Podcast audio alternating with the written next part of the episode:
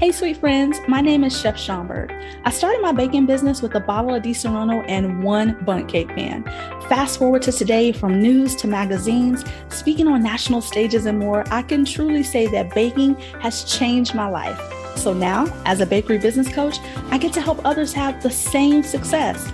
I've helped hundreds of my students across the world in my global membership program create six figure businesses, mainly from home. The Baking for Business podcast is an extension of that, from actionable tips to valuable tools and resources that can impact you as a business owner.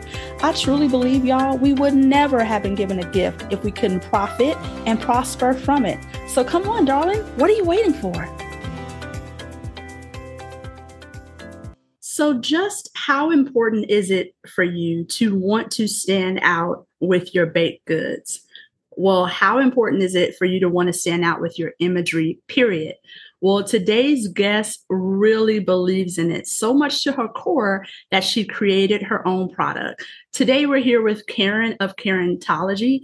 Karen is a syndicated food writer. She is also the owner of a boutique designing packaging, which I think you guys are all going to fall in love with. And we're going to hear her story of how she started baking to how she went all the way through the process of creating her own packaging that's now available to us worldwide. So, without further ado, Karen, thanks so much for coming on the podcast today. Thank you so much for having me, Amanda. I'm super excited to be here. Absolutely. And so before we get into the amazing products that you sell on Amazon, I'm actually in America and you're located in Canada. So tell us, how did you get started in the baking industry? Well, I've been baking for a very long time. Baking's just you know, it's a bit of a stress reliever for me. Um, my husband's a big golfer. And so his buddies actually like cookies and bars and squares that I make. So he, he golfs a couple of times a week. And normally I would have to bake so that he can bring them to the golf course. That's the truth. Oh wow, that that's amazing. Yeah, my husband has a big sweet tooth also. Did that love of baking come from anywhere? Was there anyone in your family that influenced you? Nobody in my family bakes. Where I was influenced um, with the baking really was from Martha Stewart. I grew up loving Martha. She was like the OG for domestic divas, right? And um, I how it all started actually this is it's quite an interesting story. I loved her so much that when we got married i didn't actually know how to bake very well at that point. I could bake a basic cake but you know nothing super fancy. I decorated my own wedding cake with um, gum paste flowers and i learned it through martha stewart doing this and I created my entire wedding cake not that you couldn't actually eat it, but it was this display piece that we pretended to cut into. But yes, that's she huge inspiration for me. Wow. Yeah. Mar- Martha is an inspiration to a lot of people. I feel like she's she's just timeless. You know, she's she's been around and she still gets amazing with age. So, what are some of the things that you, and as you're going about baking and doing things for your husband, what were some of the things that you enjoyed? Did you have a particular niche or a specialty or just certain items you love to bake? I love baking cookies and bars, but probably more cookies than bars because cookies are clean, they're easy to handle, everybody loves them. His buddies ask me for them. When I we go over to friends' homes, that's what I normally bring over are, you know, different types of cookies. And did you ever did you sell your baked goods as a baker? I have never sold anything. And well, I've never sold any of my baked goods in my life. So my my gift boxes or bakery boxes are sort of the first things I've ever ever sold. Yeah. Wow. Okay, that's pretty cool. I love that. I love that. So that really just shows how passionate you are about presentation Yes. No- normally people sell. So you didn't sell. So when did, before we get to the boxes, when did the writing come into play? Because apparently you were good with your baked goods because you write for your local paper in Vancouver, Canada, correct? Correct, exactly. So I had, well, first of all, I, I, started off my Instagram account um, when my daughter went off to college. So I, I spent so much time missing her. I didn't really want to miss her that much anymore. I needed to fill my time. So I started off an Instagram account and started showing off some of my baked goods. Um, then I found out that the local paper was looking for a contributor. So I contacted them and offered, you know, my articles. Um, thinking that it was going to be a one off and not thinking it was going to become this permanent thing. And they received it, they loved it. And before I knew it, I'm now syndicated across Canada. So, wow, that is awesome. And I believe you said over over 50 different papers. Yes, over to 50 different papers. Correct, exactly. And it's not just it's not just the major publications, but it's also smaller community papers as well. And also on different websites like canada.com. It's also I can't remember exactly all of them, but there are quite a few of them. So all you need to do is Google Karen Gordon recipes, and I think it populates to about six pages on Google. Wow, that, that's a lot of recipes. And that's such a unique path because most people, when the baking bug hits them, they automatically say, okay, well, let me sell this and make a business. But I like that you found another way to take the baking bug and actually make a career out of it with writing. So that's pretty cool.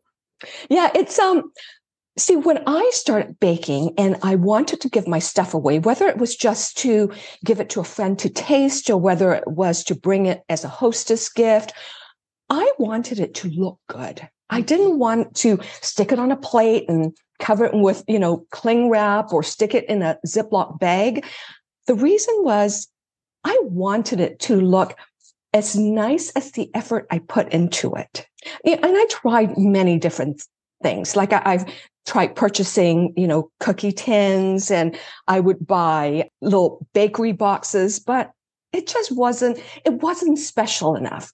The cookie tins reminded me of something like an old aunt would actually give out. Mm. And it, it, it, just didn't look good. Um, and the bakery boxes, I would bring it home and I would, you know, try to make it look nice with different ribbons and so on and so forth. And it just didn't, it just didn't cut it. And yeah. So, and so you were just that passionate that, which brings us to the boutique packaging, you actually designed your own box. Mm-hmm. So tell us about the first box and, and what did that process look like? Oh my gosh. Okay. So the first box that I designed wasn't anything like this box. I, it was quite plain. It was very cute, mind you, but it wasn't quite what I wanted it to be.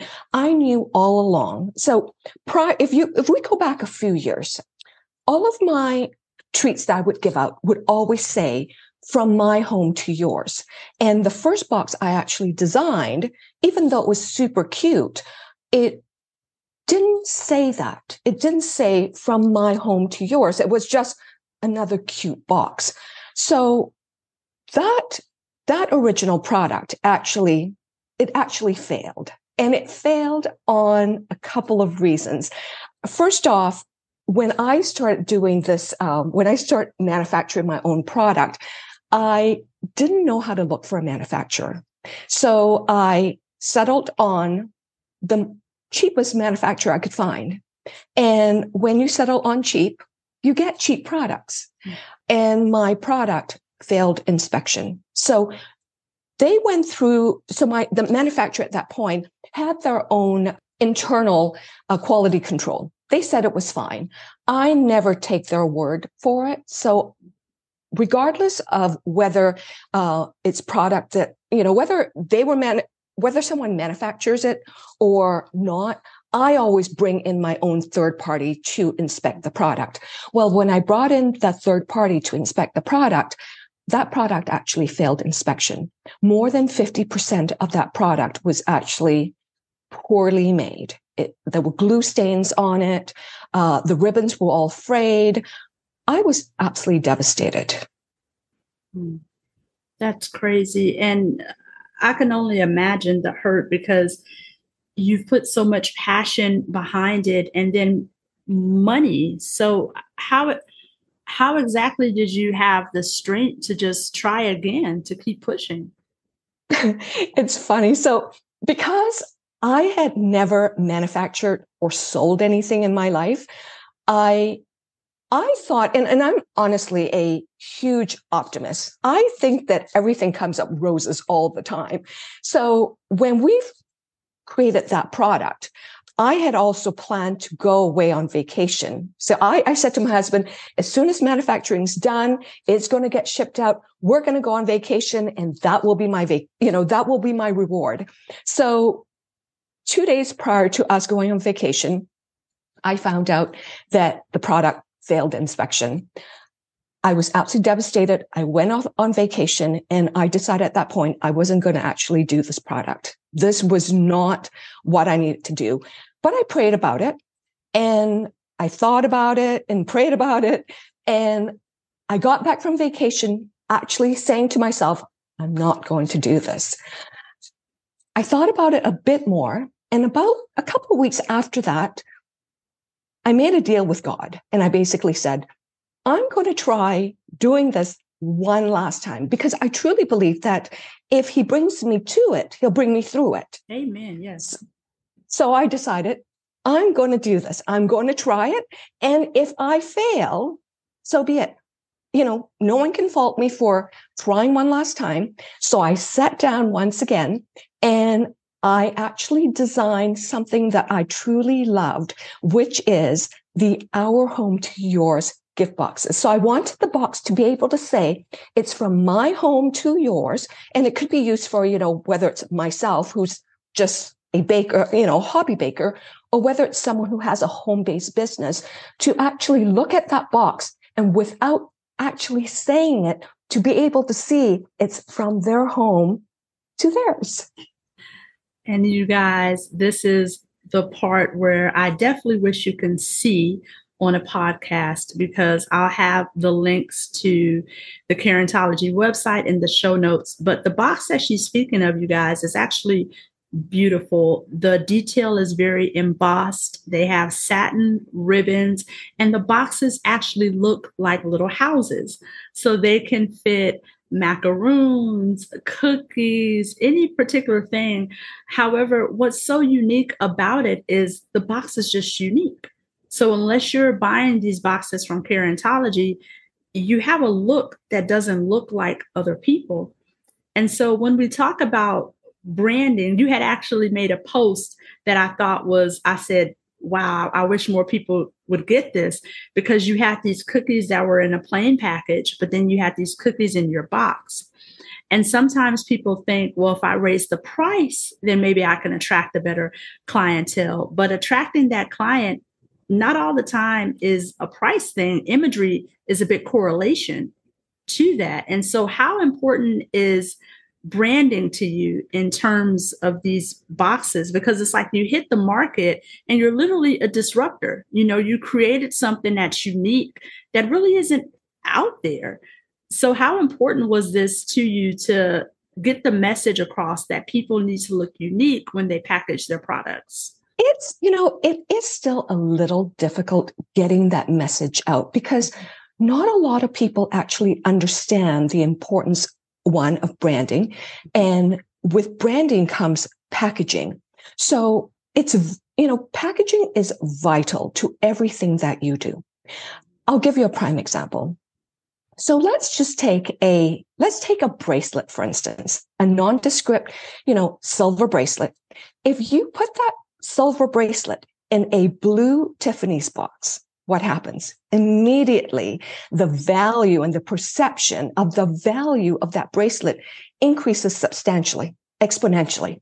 Now, you take that same bracelet and you stick it in a plain old silver box or white or gold box, exactly just like those cardboard Tiffany boxes, but now it doesn't have the blue Tiffany branding or the Tiffany label. It's just a plain box.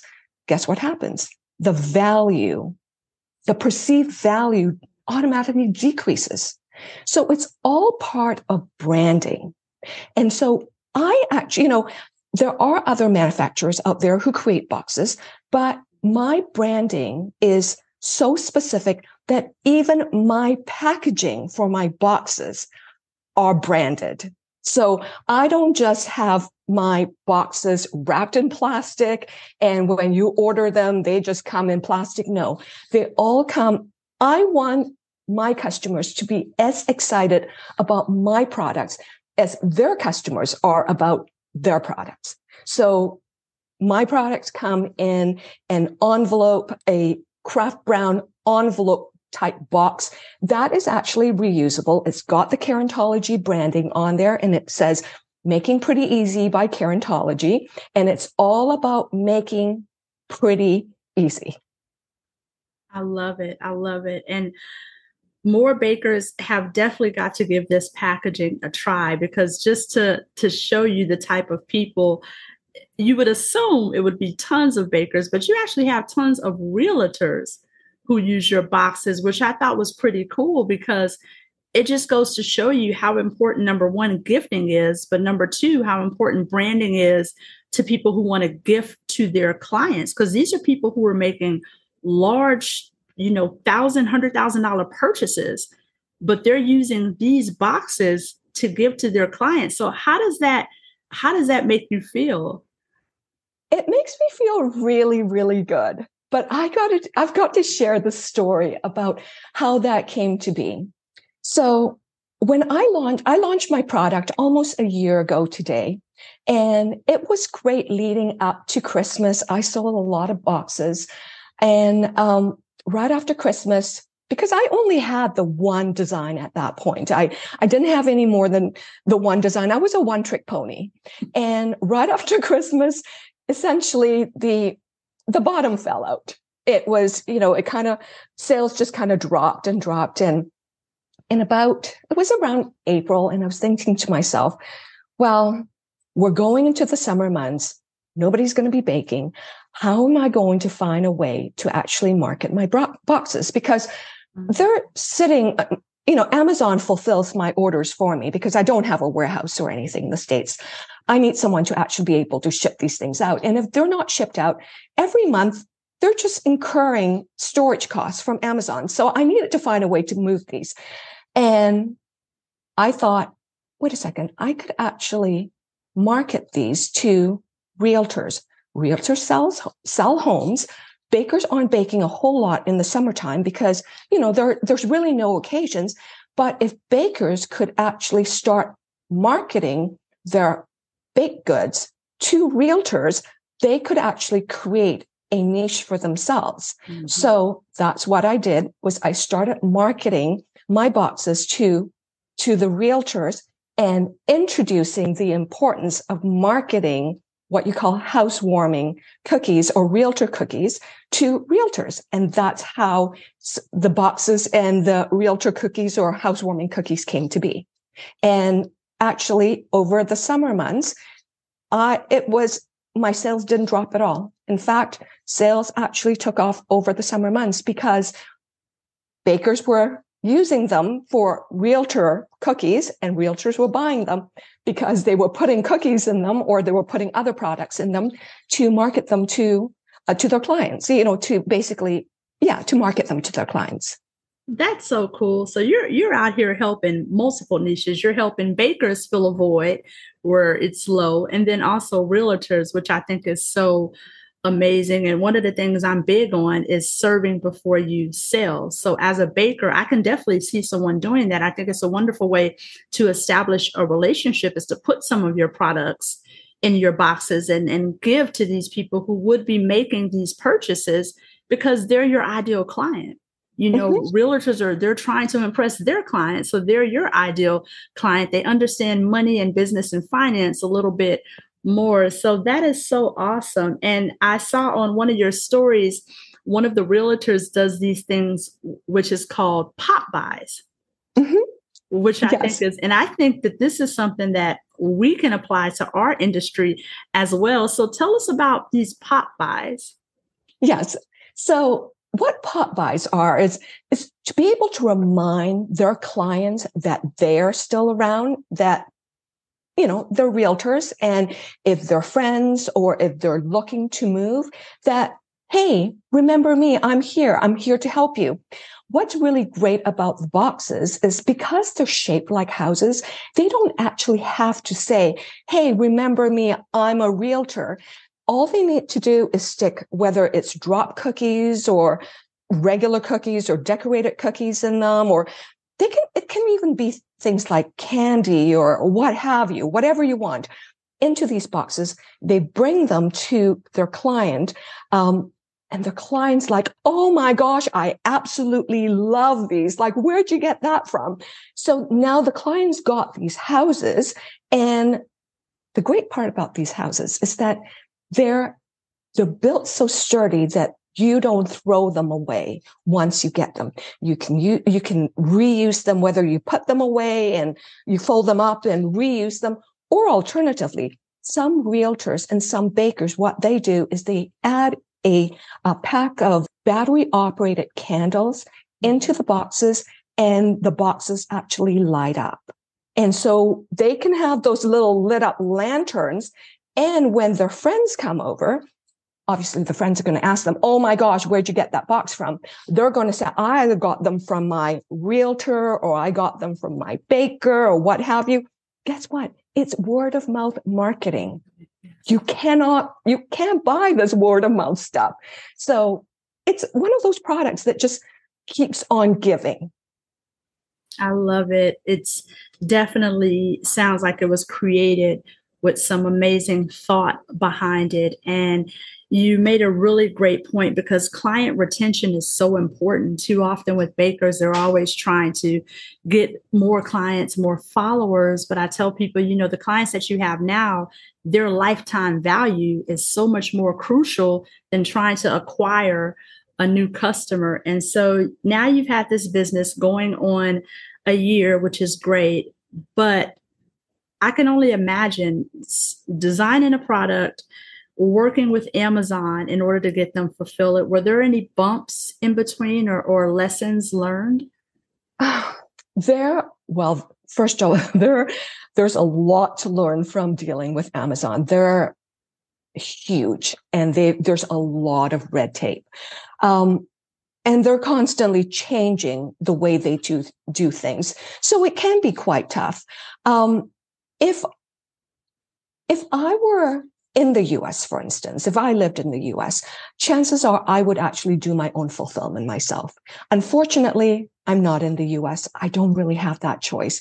So unfortunately, you know, I, I unfortunately I have to rely on Amazon to do the fulfillment for me. But besides that, I mean, you know, selling on Amazon or whether you're selling on your uh, own platform or what have you, what it comes down to is having the best product that you can manufacture. So it's not about just shortcuts. It's not about copying somebody else. It's about trying to find something that makes you stand out. That's so true. What advice would you have to bakers who are looking to to elevate their packaging, uh, to try to do something different in order to stand out in their market, what would you tell them as to why it's so important to do so? There are so many, there are so many bakers out there. I mean, all we need to do is just get on Instagram. You can see there are tons of bakers out there who offer, you know, cookies and baked goods and bars and cakes and cupcakes and what have you outside of how something looks and how it tastes, that's basically it. As a customer, we've got options to go out there and, you know, if, if I want a cupcake, I'll, I'll go, all I need to do is Google and see, you know, sort of people who make cupcakes around me and buy it. But if somebody's offering something that's different, that's a little elevated, I'm going to be even if it costs me more money, I'm going to be going to them. So for instance, if I'm going to a party, for instance, and I need to bring, say I want to bring cupcakes as a hostess gift. The last thing I want is to bring home a, you know, just a traditional bakery box with cupcakes in it. Well, how special is that? But if somebody was offering, say, cupcakes in one of my mansion boxes or you know, forget even my boxes in some in some sort of packaging that was so cool that I could immediately use it and gift it. That saves me not only time, it saves money because now I don't have to run to the mall and try to buy ribbons to make it look pretty. I can literally pick it up and go, and that's it.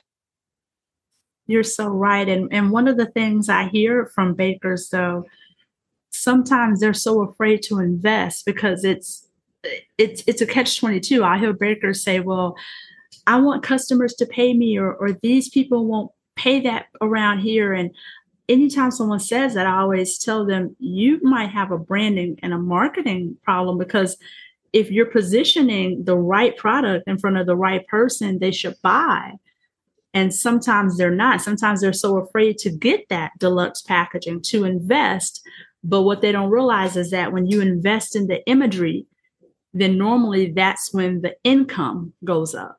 And so I fully, yeah, I fully agree. The reason is if you package cheaply, it's it's a reflection. It's it reflects on the value of the product. And when you package, elevate your packaging, it ref, again also reflects on the value of the product. Mm-hmm. So I grew up learning this my mom's always said, cheap things are never good and good things are never cheap. You're so right. I've I've heard that before too. Or yeah, you buy something cheap, you get something cheap. So yeah, mm-hmm.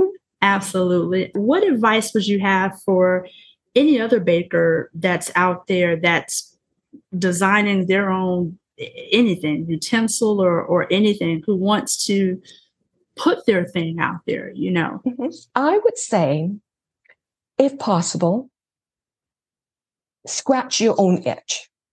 So, as I was mentioning earlier, I created these boxes specifically for me, not for anybody else. I wanted beautiful packaging so that I could bring, you know, I could bring my baked goods to my friend's home and have them wow and rave over them. I knew that there was nothing like that out there in the marketplace. I searched high and low and I knew nothing like this existed. So I wanted to create it for myself. You know, if somebody is doing something right now and they have found that it doesn't exist in the marketplace, because trust me, there are things that everybody does on their own that we don't know about that they're doing because they cannot find it elsewhere. Yeah. If you can find the ability to actually make it and make it available for the public, you will actually have a product that will be successful.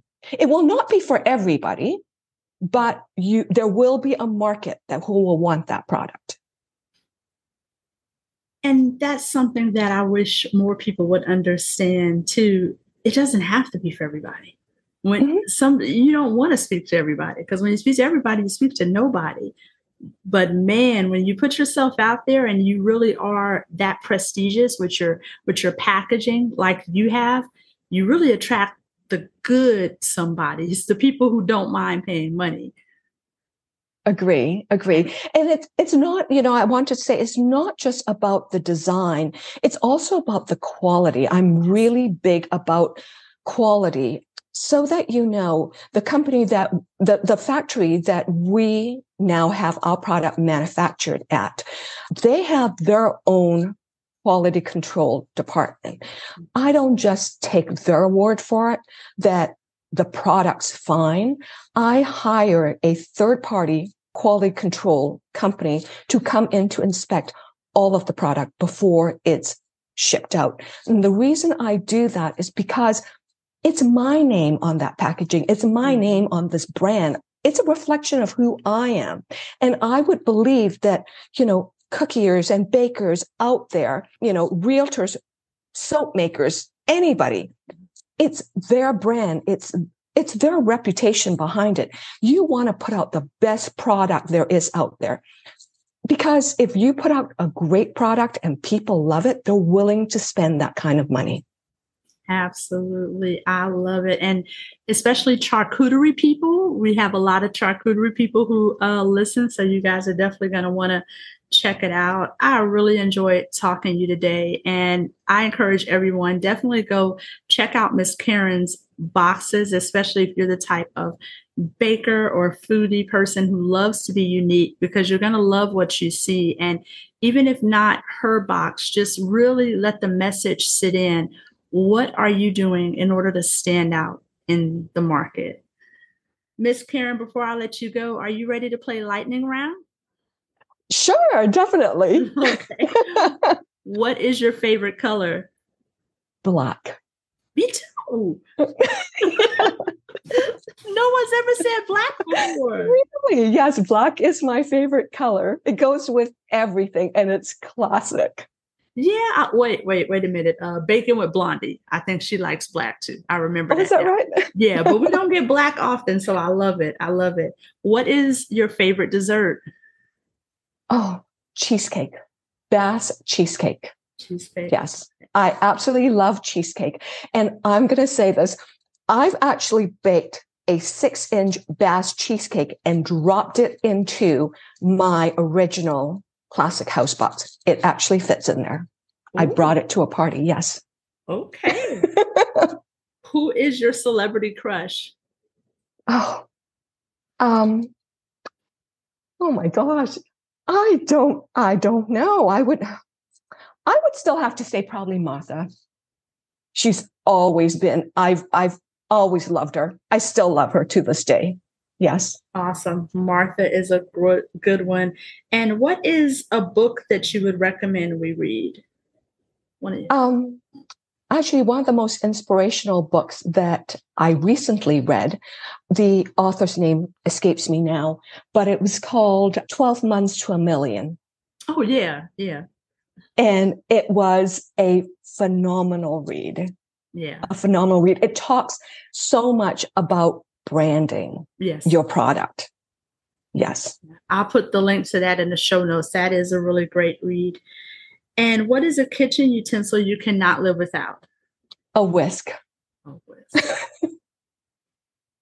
yes, a whisk is first, and second would have to be the stand mixer. Those are both great choices. Mm-hmm. I love it.